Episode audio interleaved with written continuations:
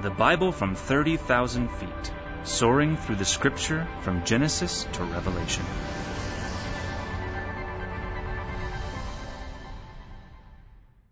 Would you turn in your Bibles, please, to the book of Judges in your Old Testament? Judges chapter 1, Bible from 30,000 feet. I want to remind you of that because there are sections of this book that a lot of you would love to study in depth. We have done that before.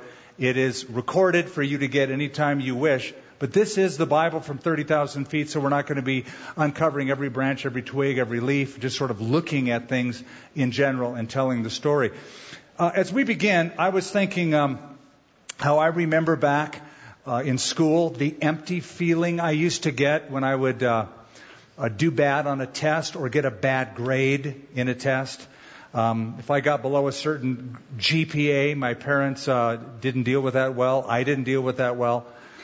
Israel, in the book of Judges, gets an epic F for failure on their test to obey and serve the Lord. Here's what I mean. Do you remember how the book of Joshua ended when Joshua gave his farewell speech to the nation? And he says, Choose this day whom you will serve. As for me and my house, finish it for me. We will serve the Lord. We will serve the Lord. That's what Joshua said. He put his gauntlet down and said, We're gonna, I'm going to serve the Lord with my family. Israel responded immediately saying, Us too. We will serve the Lord. With that sentence still ringing in the air, so to speak, we come now to the book of Judges that shows their total failure to serve the Lord. Verse 1 begins Now, after the death of Joshua, this is the end of a strong, centralized leadership in the nation of Israel. When Moses died, God raised up Joshua to take his place. But now Joshua is dead, even though his death will be mentioned here again in this book. And after Joshua dies, there's no central leader anymore. Now there are just the tribes of Israel settling into their land allotments, making decisions to go to war. So it is tribal government rather than central government. It's a 350 year period that this book marks out. But it, think of it as 350 years from the centralized government under Joshua as their central leader to the first king of Israel, King Saul. Between Joshua and King Saul is the period of the book of Judges. Now, it says the book of Judges, and immediately you think in your mind, most people do, a courtroom. A guy in a black robe with a gavel, uh, litigating, uh, pronouncing guilty or innocent. Uh, you need to push that out of your mind and think in terms of uh, tribal warriors. A judge in the Old Testament was a regional, political, military leader. Think of it as a tribal chieftain. The book of Judges highlights 13 of them. Some count 14. I'm going to say 13. 12 men and one woman that we're going to get to. But I want to give you a warning. The book is rated R. It's a, it's a very bloody book. It's a very violent book. It is a disturbing book. It is filled with and tells the truth of Israel's moral corruption. But I got to tell you something. This is why I like the Bible. The Bible doesn't hide the truth about its own history, the history of God's people. Not only are they imperfect, but in some cases, they utterly blow it and become so morally depraved, not even um, reflecting the God they said they would serve. But to me, that actually highlights the veracity of the scripture because a lot of biographies will just tell you all the good points about the heroes that they write about. The Bible tells you the dark underside of biblical heroes. And we find biblical heroes in this book. Now, the theme of the book of Judges is from conquest to compromise. Joshua was all about conquest. The first part of this book is all about conquest. But quickly it goes from conquest to compromise. And we find God's people, the children of Israel, walking in circles, or more appropriately, cycles of sin. I'm going to explain that in a moment, the sin cycle. Chapters 1 and 2 speak about conquest. Chapters 3 through 16 highlight their compromise, and chapters 17 through 21, chaos. The chaos that fills the nation of Israel. So conquest, compromise, and chaos. Now I'm going to read something to you that I found, and I want you to keep this in mind not only as you think of Judges in 1300s BC, but think of this in terms of modern United States of America. One historian writes this The average age of the world's great civilizations is about 200 years. They all travel through the same sequence from bondage to spiritual faith, from spiritual faith to great courage, from great courage to liberty, from liberty to abundance, from abundance to leisure. Now listen carefully. From leisure to selfishness, from selfishness to complacency, from complacency to apathy, from apathy to dependence, from dependence to weakness, and from weakness back to bondage. That's a very astute observation at the history of ancient civilizations, and we do well to heed that. That basically is the book of Judges.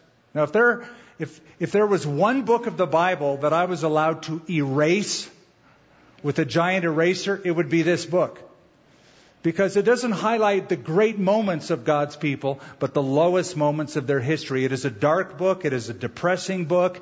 It's not the book you turn to when you're uh, desperately needing hope. It's like, man, I feel so depressed. What book do I turn to? Stay away from Judges. Find just about any other book, but stay away from this one. It'll drive you deeper into depression.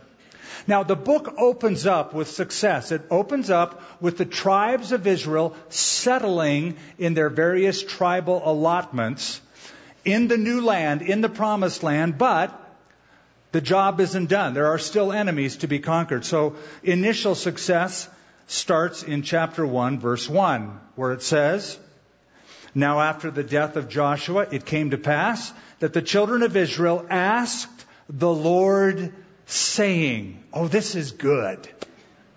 It's good because there's no Joshua, but there's always God. So if there's no Joshua, then let's talk to God. That's good. Problem is, that's it. They don't keep doing this. They start having success because they're looking to the Lord initially, but not eventually. But they asked the Lord, saying, Who shall be first to go up against the Canaanites to fight against them? Now, the term Canaanites, by the way, is a broad term for a whole bunch of different ethnic groups that lived in the land west of the Jordan River that we call today modern day Israel. In those days, it was Canaan.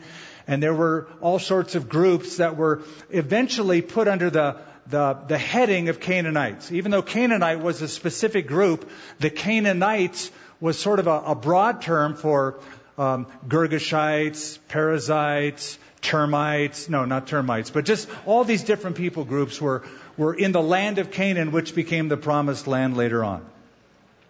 And the Lord said, verse 2, Judah shall go up Indeed, I have delivered the land into his hand. Notice the past tense that God uses. He's so sure it'll happen.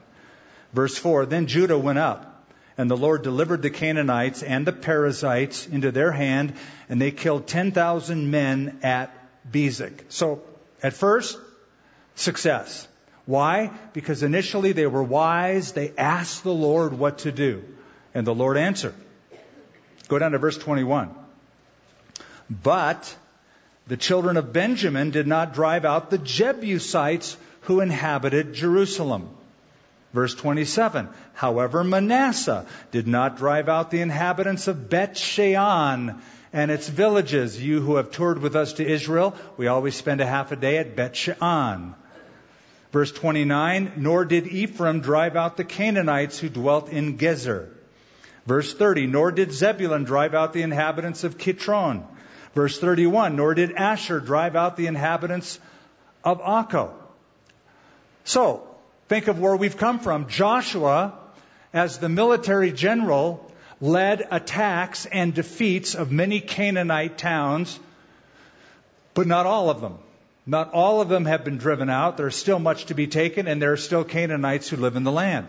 Chapter 1 gives a long, detailed list of those towns. We're not going to bother to read them. But as you look at chapter 2, we are given a preview into their failure. Chapter 2, verse 7, it says, So the people served the Lord all the days of Joshua and all the days of the elders who outlived Joshua, who had seen all the great works of the Lord which he had done for Israel. Now, implied in that statement is that as long as good spiritual leadership was intact and in place, everybody did what was right. When that was removed, they quickly degenerated. Verse 8 Now Joshua, the son of Nun, the servant of the Lord, actually, I said that wrong, didn't I? He's the son of Nun. You guys are so good. Get an A on that test. Joshua, the son of Nun, the servant of the Lord, died when he was 110 years old. This marks the end of a strong, centralized leadership in that nation. Remember where we've come from? We looked at the book of Genesis. We saw four uh, important men who were leaders Abraham, Isaac, Jacob, Joseph. Joseph died. Exodus begins. There arose a Pharaoh who did not know Joseph. They were absent of leadership. Who arose? Moses. God used Moses to deliver the children of Israel out of Egypt. Moses, at the end of his life, was told to select Joshua. Joshua became the leader. Now Joshua is dead. There's a vacancy in leadership. There's no leader to lead the driving out of the Canaanites. Now, let me give you a note. The whole point of driving out the Canaanites from the land that they once inhabited is to avoid moral corruption of the Canaanite religion into the lives of the children of Israel. That really is the whole point. And I have detailed what that is like before. I will just say they were so corrupt, they worshiped false gods by sacrificing their babies. Human sacrifices were very common among the practice of the Canaanite religion. And um, so they were told to eradicate them. What Israel does instead of eradicating them, because they think they're morally superior to God, who told them to get rid of them all, they go, no, we shouldn't do that. They're just, they can be changed. Well, so what they did is they just moved in next to them and became exactly like them. That's what happened. The Canaanites didn't get uh, influenced by the Israelites. The Israelites got influenced by the Canaanites and drugged them down to their level. In chapter 2, I'm going to point something out. The narrator stops the flow of the story. And he gives a, I like this, 30,000 foot view of the rest of the book of Judges. It's all summed up in chapter 2. Now, the narrator, we don't know who it is. Some think it's Samuel who wrote this book. Truth is, we don't know who wrote the book of Judges. Whoever did stops the narration, the flow of the story, and he gives a view of the rest of the book. And he shows us this cycle that I was talking about. Think of spirals that just go further down and further down and further down each time they cycle. There's a series that is called the sin cycle. Let me give you the four phases of the sin cycle. Number one, the first phase is rebellion. Chapter 2, verse 10. When all the generation that had been gathered to their fathers Another generation arose after them who did not know the Lord nor the work which he had done for Israel. Then the children of Israel did evil in the sight of the Lord and served the Baals. And they forsook the Lord God of their fathers who had brought them out of the land of Egypt. And they followed other gods from among the gods of the people who were all around them. And they bowed down to them and they provoked the Lord to anger. They forsook the Lord and served the Baals, or served Baal and the Ashtoreths. That's rebellion. That's the first phase, the rebellion phase. Now, in that text, two different gods are mentioned Baal, a better pronunciation is Baal. That's how they would say it, Baal, but you can say Baal because we're Americans. We can sort of say whatever we want when it comes to pronouncing words, I've discovered. So, Baal or Baal and Ashtart, also called Ashtoreth. These two are the two principal Canaanite deities. Both of them the god and goddess of fertility. Baal, the chief god, and Ashtoreth, his counterpart. Now, the worship of Baal and Ashtoreth was very attractive. Let me tell you why. Baal was the storm god. Uh, they believed he rode on the clouds. He controlled rain. He controlled sunshine. So he controlled the production of the crops. By the way, Baal was at its strongest, they believed, midday when the sun was shining directly, the heat of the day. This helps you understand uh, 1 Kings chapter 18 when uh, Elijah has a contest with the prophets of Baal or Baal on Mount Carmel. And uh, on that contest, he waits till it's the heat of the day and the sun is at its strength to choose off the prophets of Baal. And Yahweh, the God of Israel, wins that battle. You know that story. So that's Baal. He's the storm god, the principal deity of fertility. Ashtart or Ashtoreth was also the goddess of fertility, love, and war. Now, when I say that, the worship of these gods was attractive. This is what I mean. They believed, the Canaanites believed, that it was the sexual union of Baal and Ashtart in heaven that brought an abundant harvest. So the way to worship Baal and Ashtoreth was to mimic what they did in the heavens. So they would have prostitutes who would bring people to have sexual intercourse and there were incantations that would say, just as fertility is taking place right now, right here, may my crops, may my animals, may my family also be prolific and fertile.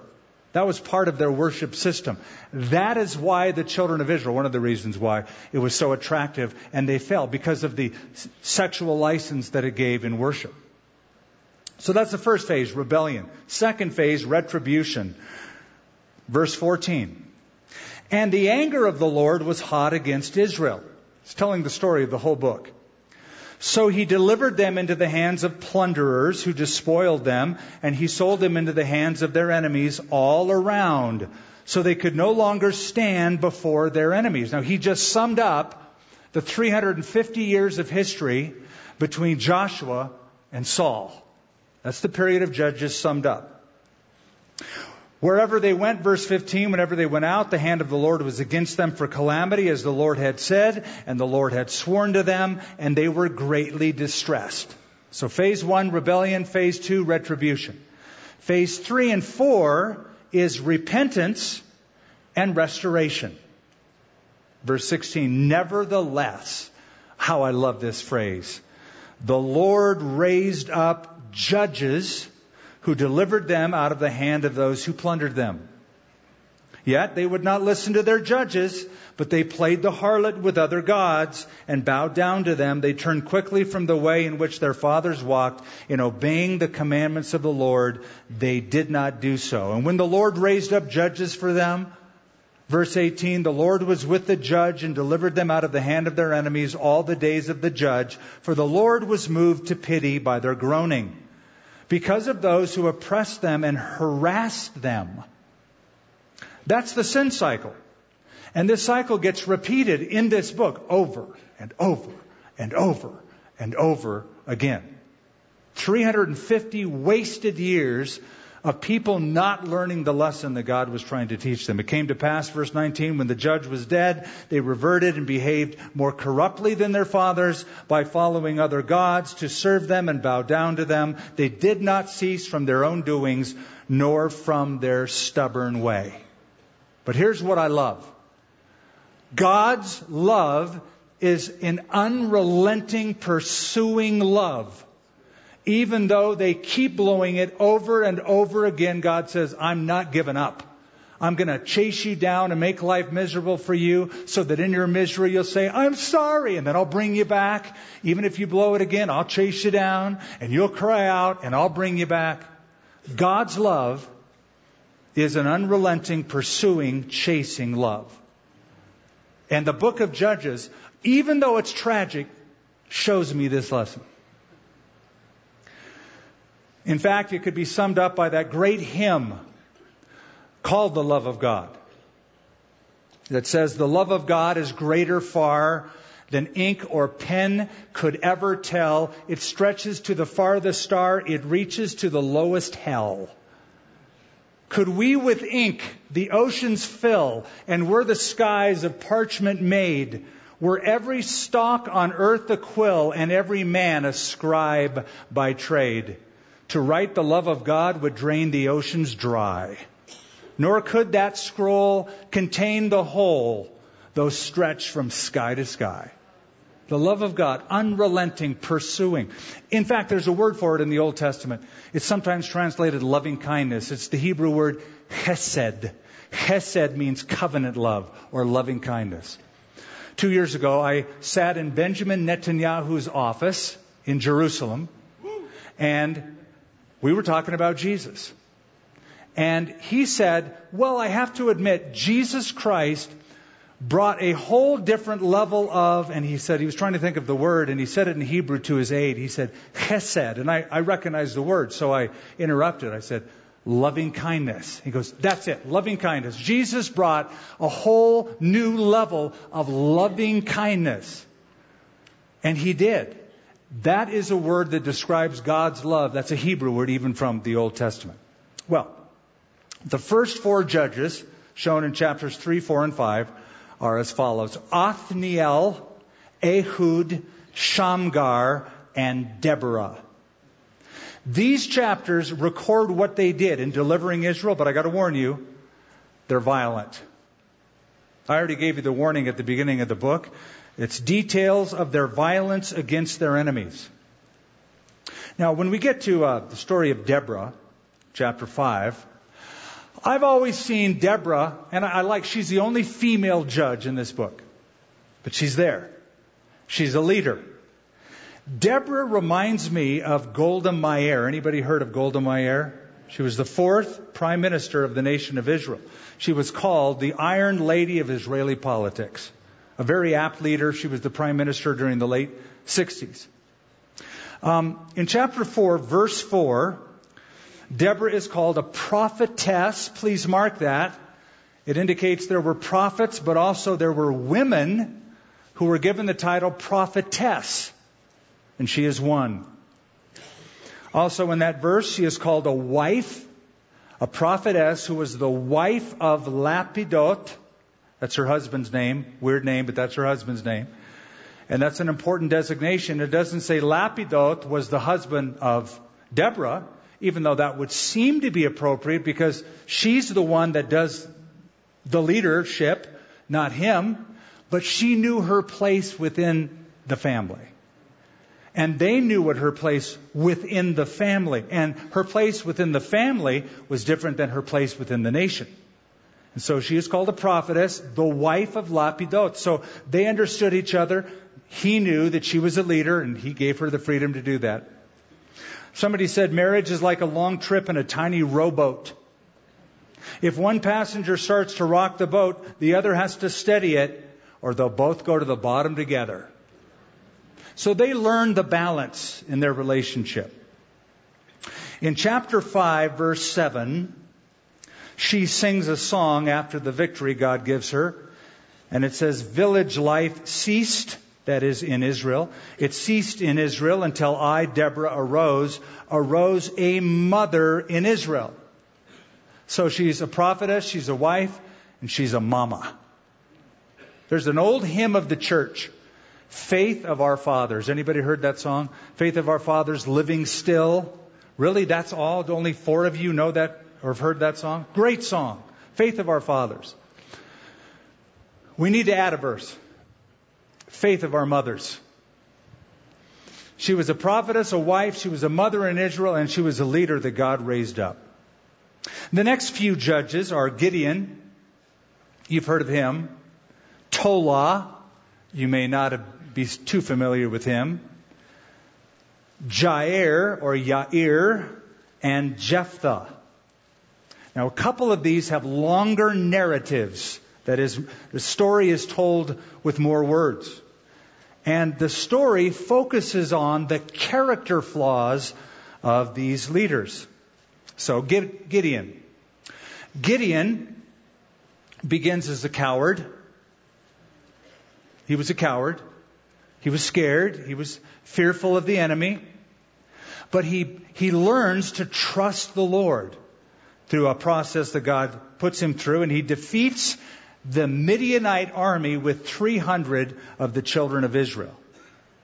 By the way, on, on, our trips to Israel, we don't always do it, but I like to if we have the time. Take people to the well of Harod and the spring that runs out of there. It's where he took the 300 men and had them bring the water to their mouth and, and, and lap. It's recorded in this book. And, and we reenact that scene there. And even drink if, if, if you trust the water enough. If you trust the Lord enough to drink the water, we let you try it there. So let's meet our hero, Gideon, in chapter 6, verse 11. Now the angel of the Lord came and sat under the terebinth tree, which I just kind of like. Here's an angel just like, just sitting down under the tree, under the shade. It's what angels do. Which is in Ophrah, which belonged to Joash the Abiezrite while his son Gideon, now watch this, Gideon threshed wheat in the winepress in order to hide it from the Midianites. And the angel of the Lord appeared to him and said to him, The Lord is with you, you mighty man of valor. A winepress is located at the bottom of a hill. Wheat is not threshed at the bottom of a hill. Wheat was threshed at the top of the hill. The threshing floor was on the top of the hill. So that the afternoon breezes that blow through, you can throw the wheat in the air with your pitchfork. The chaff gets separated from the wheat and blows away. The wheat falls to the ground. But you need a breeze for that to happen. The best breeze is on the top of the hill. That's why threshing floors were always on top of a hill. Wine presses were on the bottom. He's not on the top. He's down below at the bottom. Because he's scared. He doesn't want to be in plain sight, so he hides. And he throws this weed up in the air, and there may be a little bit of a breeze blowing through, but it would take like four times as long to separate that stuff. But that's why he's down there. So it's funny when the angel of the Lord says, Hey, mighty man of valor. He's probably looking around like, Is there somebody else up here? Or down here? Now, why does the angel of the Lord call this coward a mighty man of valor? Here's why I believe. God doesn't see you just as you are. He sees what you will become by his strength. He is not a mighty man of valor, but he will become one through this process God is putting him through. Now, he should be at the top of the hill, but fear always brings you down.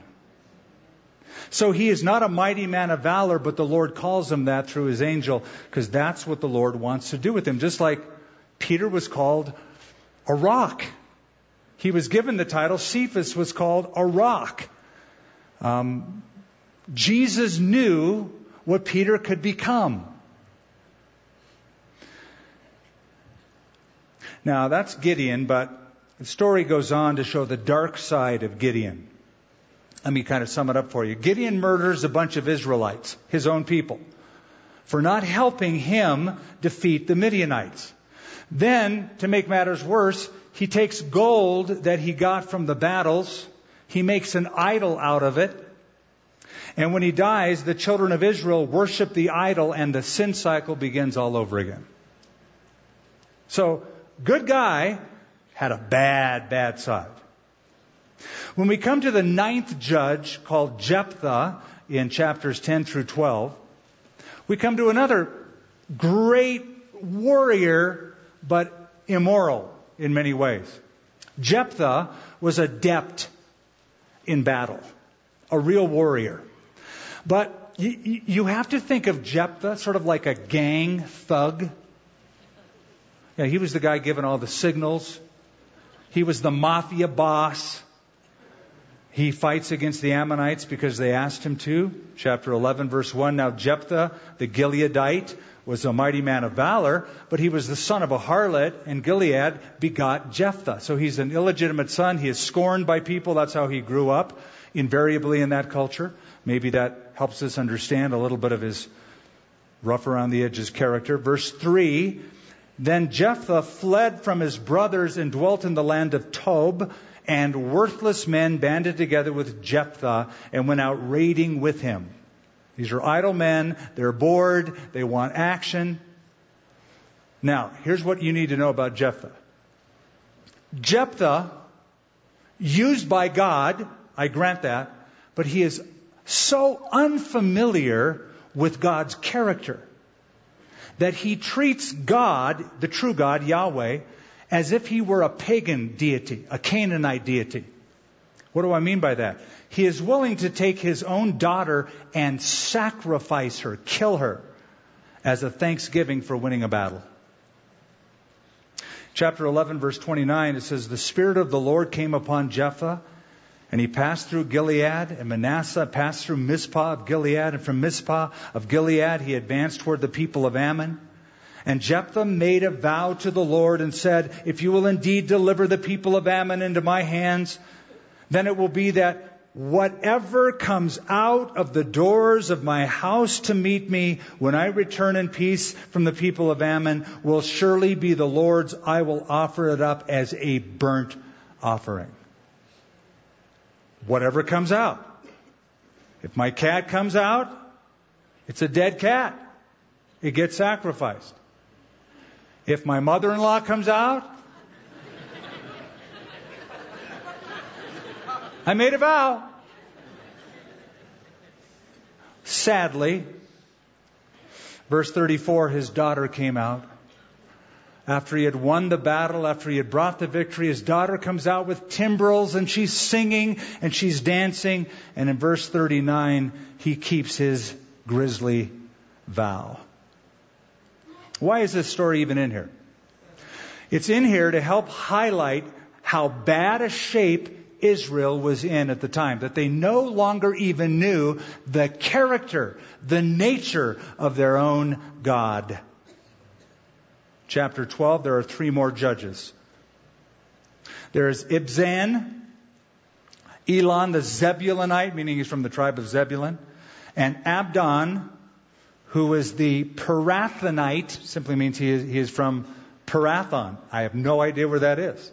It just says he's from there. I could find it, but I didn't.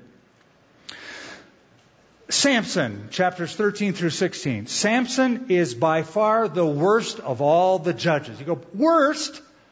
Come on, he was my Sunday school hero. I remember the story. He's the Superman of the Old Testament. He's the Terminator of the Old Testament. He's the Transformer. That's Samson. Actually, Samson was promiscuous, violent, arrogant.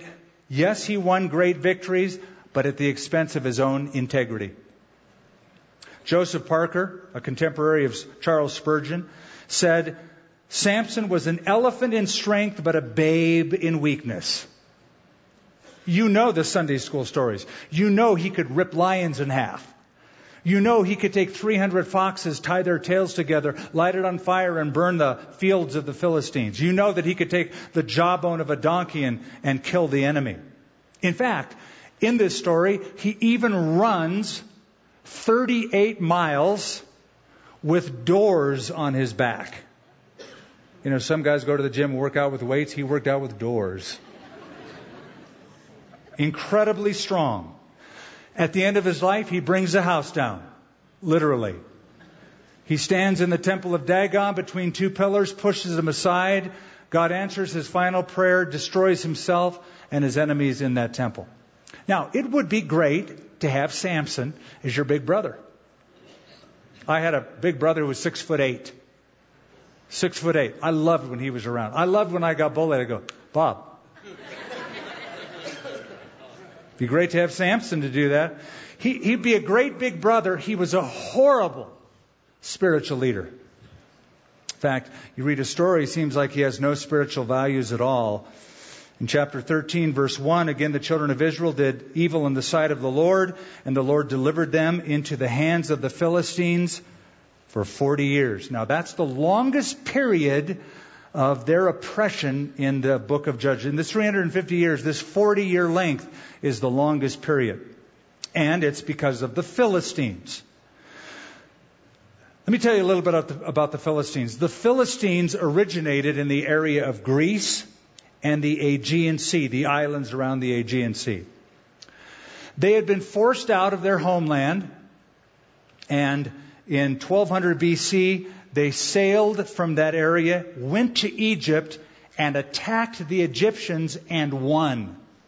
Egypt was a superpower. Philistines beat the Egyptians, then started moving up the coast from Egypt into the land of Israel, and settled along the coastlands of ancient Israel in five principal cities mentioned frequently in your Old Testament. They are uh, Gaza, it's still a city today in the territories called the Gaza Strip, Gaza, Ashdod, Ashkelon, Gath, and Ekron. Those are the five Philistine cities. Typically, on a tour of Israel, we'll take a half day and we'll go down to the Philistine country and to the valley of Elah, where David slew Goliath, and see where Samson was born in that area called the Philistine country. The Philistines, once they settled in the land, they had an advantage over Israel because they were advanced in metallurgy. They had a, a lot of um, metalsmiths, blacksmiths. They knew how to mine iron and smelt it and form weapons. And so they had that advantage over Israel. So as the Philistines are oppressing, God gets hold of the parents of Samson. Verse 5, we'll jump to the story. For behold, you shall conceive, God says to them, and bear a son, and no razor shall come upon his head. For the child shall be a Nazarite to God from the womb and he shall begin to deliver Israel out of the hands of the Philistines. So God, God had great plans for him. And, and the plans God made for him was to be a man of God. But he becomes a man of the flesh. He really wants nothing to do with God ruling over his life. Very strong, but very weak morally. Now, he's to take a vow of a Nazarite. It's unusual because God says he's going to be a Nazarite from his birth. A Nazarite vow was usually for a certain period of time, had a beginning, had an ending. You don't cut your hair. Um, you cut it at the end of the vow and you burn it. Uh, you don't touch wine. You don't touch any of the dead to be defiled. There are certain restrictions for a Nazarite. He was to be a lifelong Nazarite along the lines of later on John the Baptist in the New Testament. That's how he is set up. Go down to verse 24. So the woman, that is Samson's mom, bore a son and called him Shimshon. Now I didn't say it right. It's it's Samson in English, but in Hebrew, Shimshon, which is a word that means of the sun or sunny boy. So, sunny boy's name probably comes from the sun worship, Baal worship, so that his parents were already influenced by the paganism of the Philistines that were around them. He is called Sunny Boy or of the sun, Samson, Shimshon. It says the child grew and the Lord blessed him. And the Spirit of the Lord, watch this, the Spirit of the Lord began to move upon him at Mahaneh-dan between Zorah and Eshtaol the Spirit of the Lord began to move upon Samson. This is the secret of Samson's strength.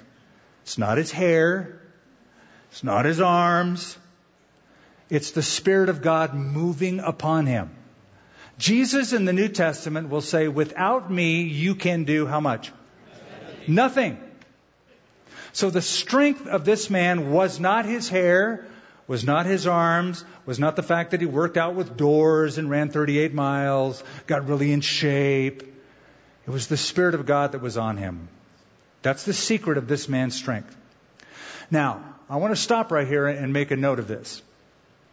At key times in Israel's history, both with judges and with kings, the Spirit of God will come upon a person to empower that person to accomplish God's work, and in this case, to accomplish deliverance. The fact that God uses him does not mean that God endorses him. You need to know that because you go, well, this guy's wicked. And it says the Spirit of God came upon him. He's not in him. He does come upon him for a specific season to accomplish a specific task. The fact that God uses a person doesn't mean that God endorses a person. Now, you should know that from your reading of the Bible. God raises up a guy by the name of King Cyrus, a Persian, uh, a pagan, hates Israel, oppresses Israel at first, helps them later, but he's called the servant of God. Nebuchadnezzar, the king of Babylon, hated the Jews, burned their temple, took them captive, but it says God used him, and he was a servant of the Lord. Uh, Caesar, in the New Testament, God uses Caesar to uh, make all the world get registered, which is why Joseph and Mary leave Nazareth to go to Bethlehem, so that Jesus can be born in Bethlehem. So all the kings of the world can be used by God at specific times. And the fact that God uses them does not mean that God endorses them. So that's a very, very important concept to get. Now, God wants to save his people. And God wants to rule over his people. The truth is, this is all he's got to work with. These knuckleheads called judges, so flawed, so imperfect. That's how bad Israel had become. That's really the point. God really wants to do a work, but all he's got to work with is numbskulls like this. So he does. Well, here's the story. Shimshon, Sammy boy, sees two girls, two Philistine girls. One is unnamed, the other is named. You know her name. It's Samson and Delilah. Well, when he meets them, it is, it's lust at first sight. He just says, she's so beautiful, I have to have her. And he has both of them. He's a man that has potential, but he is weak. Why? He didn't have the power inside to counteract the pressure outside. He didn't have the power inside to counteract the pressure outside. In the 1960s, there was a submarine that America had called the Thresher submarine. It was going through its paces up by Cape Cod in the Atlantic Ocean. And when it was doing its depth test, it's very thick skinned hull. But it went down to a depth and it never came up. The hull imploded. Even though it was stout, it, it was built well. It seemed like it could withstand the pressure. But the water pressure on the outside was too much that it just crumpled that submarine. And all the crew died in that horrible disaster. What's odd is at the same depth where the submarine crumpled, there's little fish that swim around with very thin skin. Almost, well, it is, it's translucent. It's almost like you can see through it. But they're just sort of swimming by the submarine like, see ya. No problem. This is easy. They're not imploding. You know why? The pressure on the inside equals the pressure on the outside. And they can manage.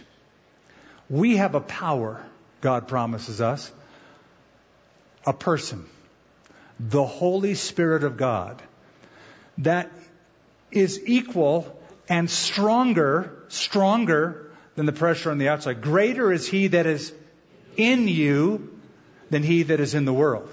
You have a power on the inside that can withstand the pressure on the outside. Samson didn't live that way.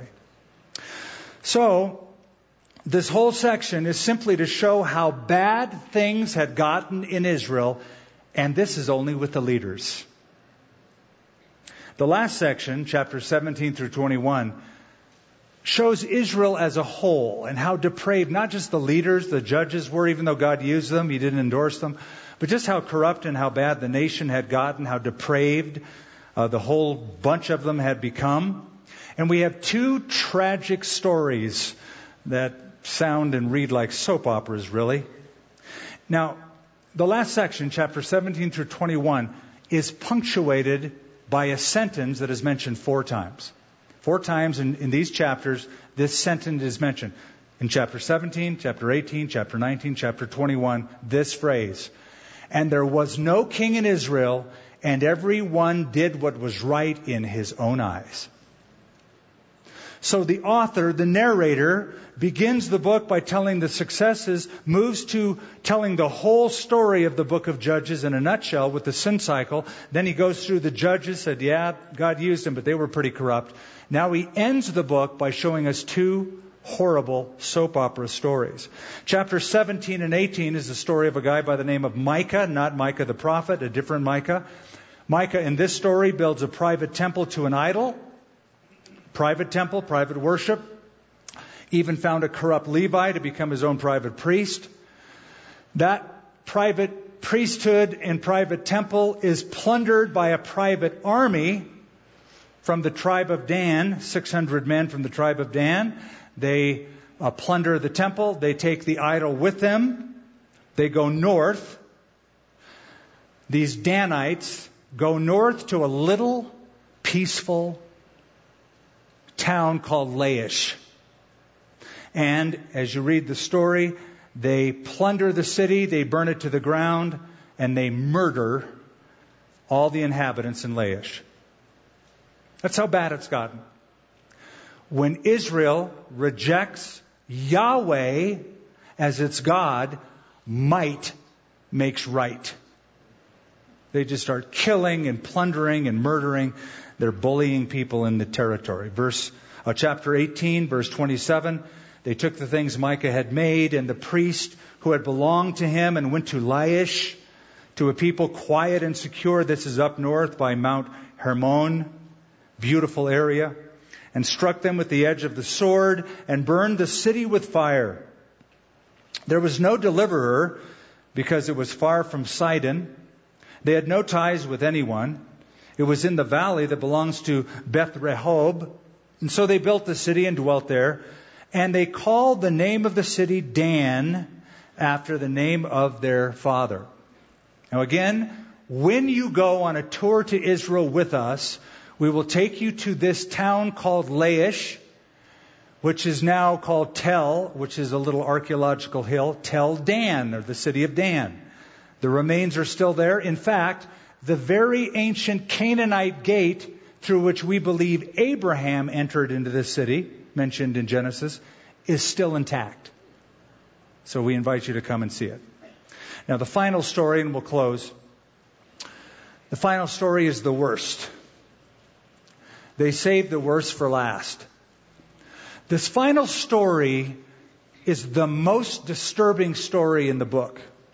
It's a story about sexual abuse and violence that leads to Israel's first civil war. Now, this is the whole point. The whole point is here is a nation that said, We're going to serve the Lord, Josh. We're going to do it with you in your house. And they failed. They got an F on the test. They turned away from the God who loves them. The God who once delivered them from Egypt now has to be delivered. They have to be delivered from themselves. They've become so corrupt. Chapter 19 I'll sum it up, is about a hillbilly Levite who takes a concubine. By the way, Levites aren't supposed to have one, so that gives you insight into his morality.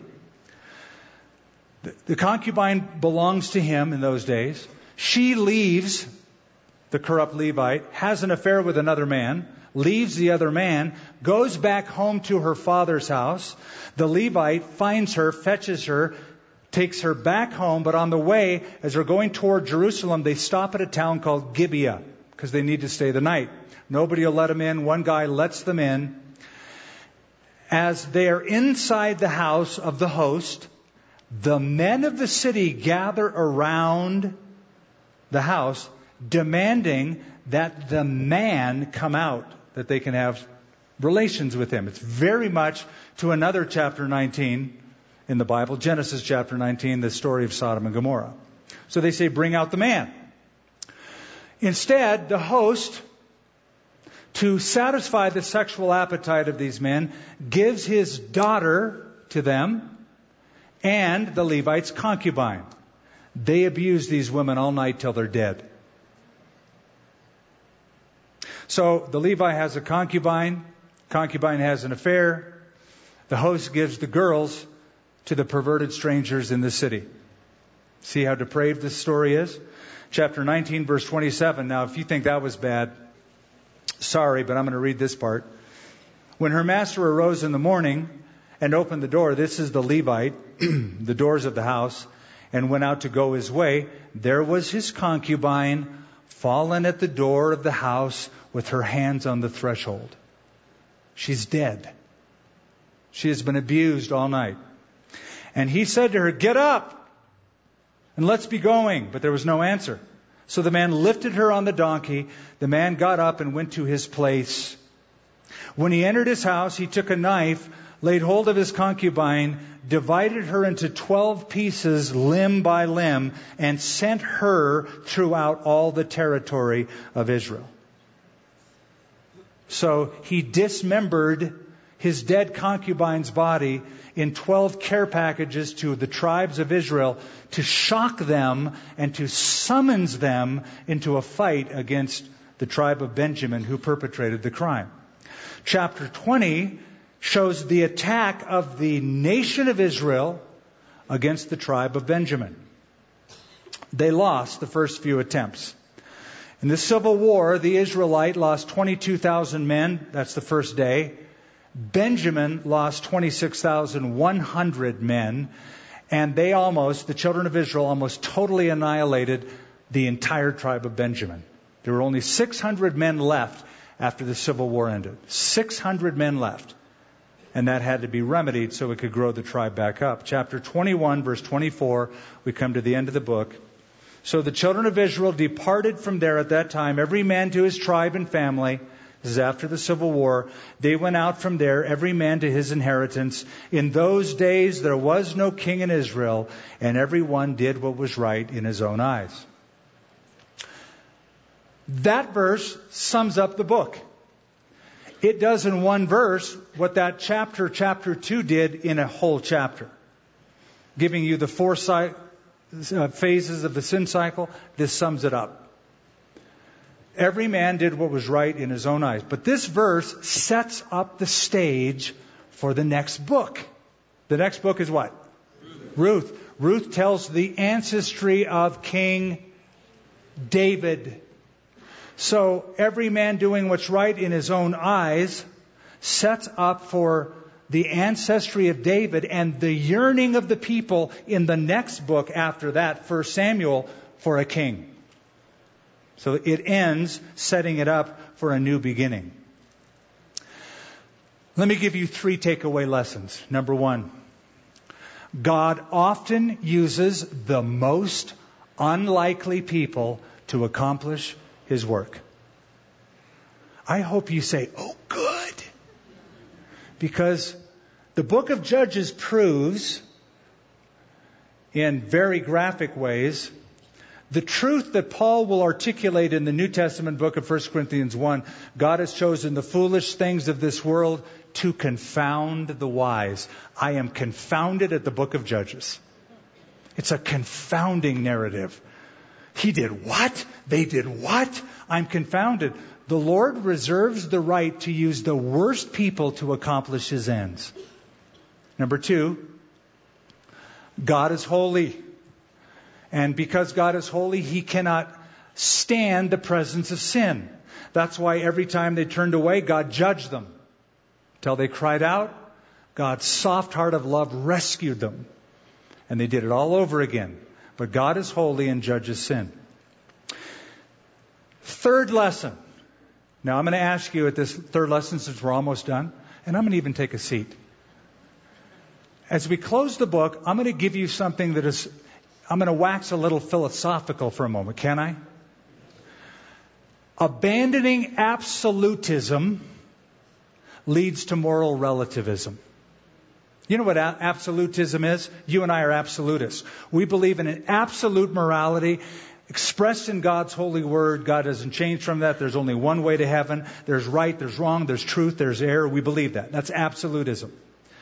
If you don't believe that, if you push that away, then you become a moral relativist well, your truth isn't my truth, and everybody has their own truth and their own way of doing things, their own way of thinking. Hey, that's the last verse of the book.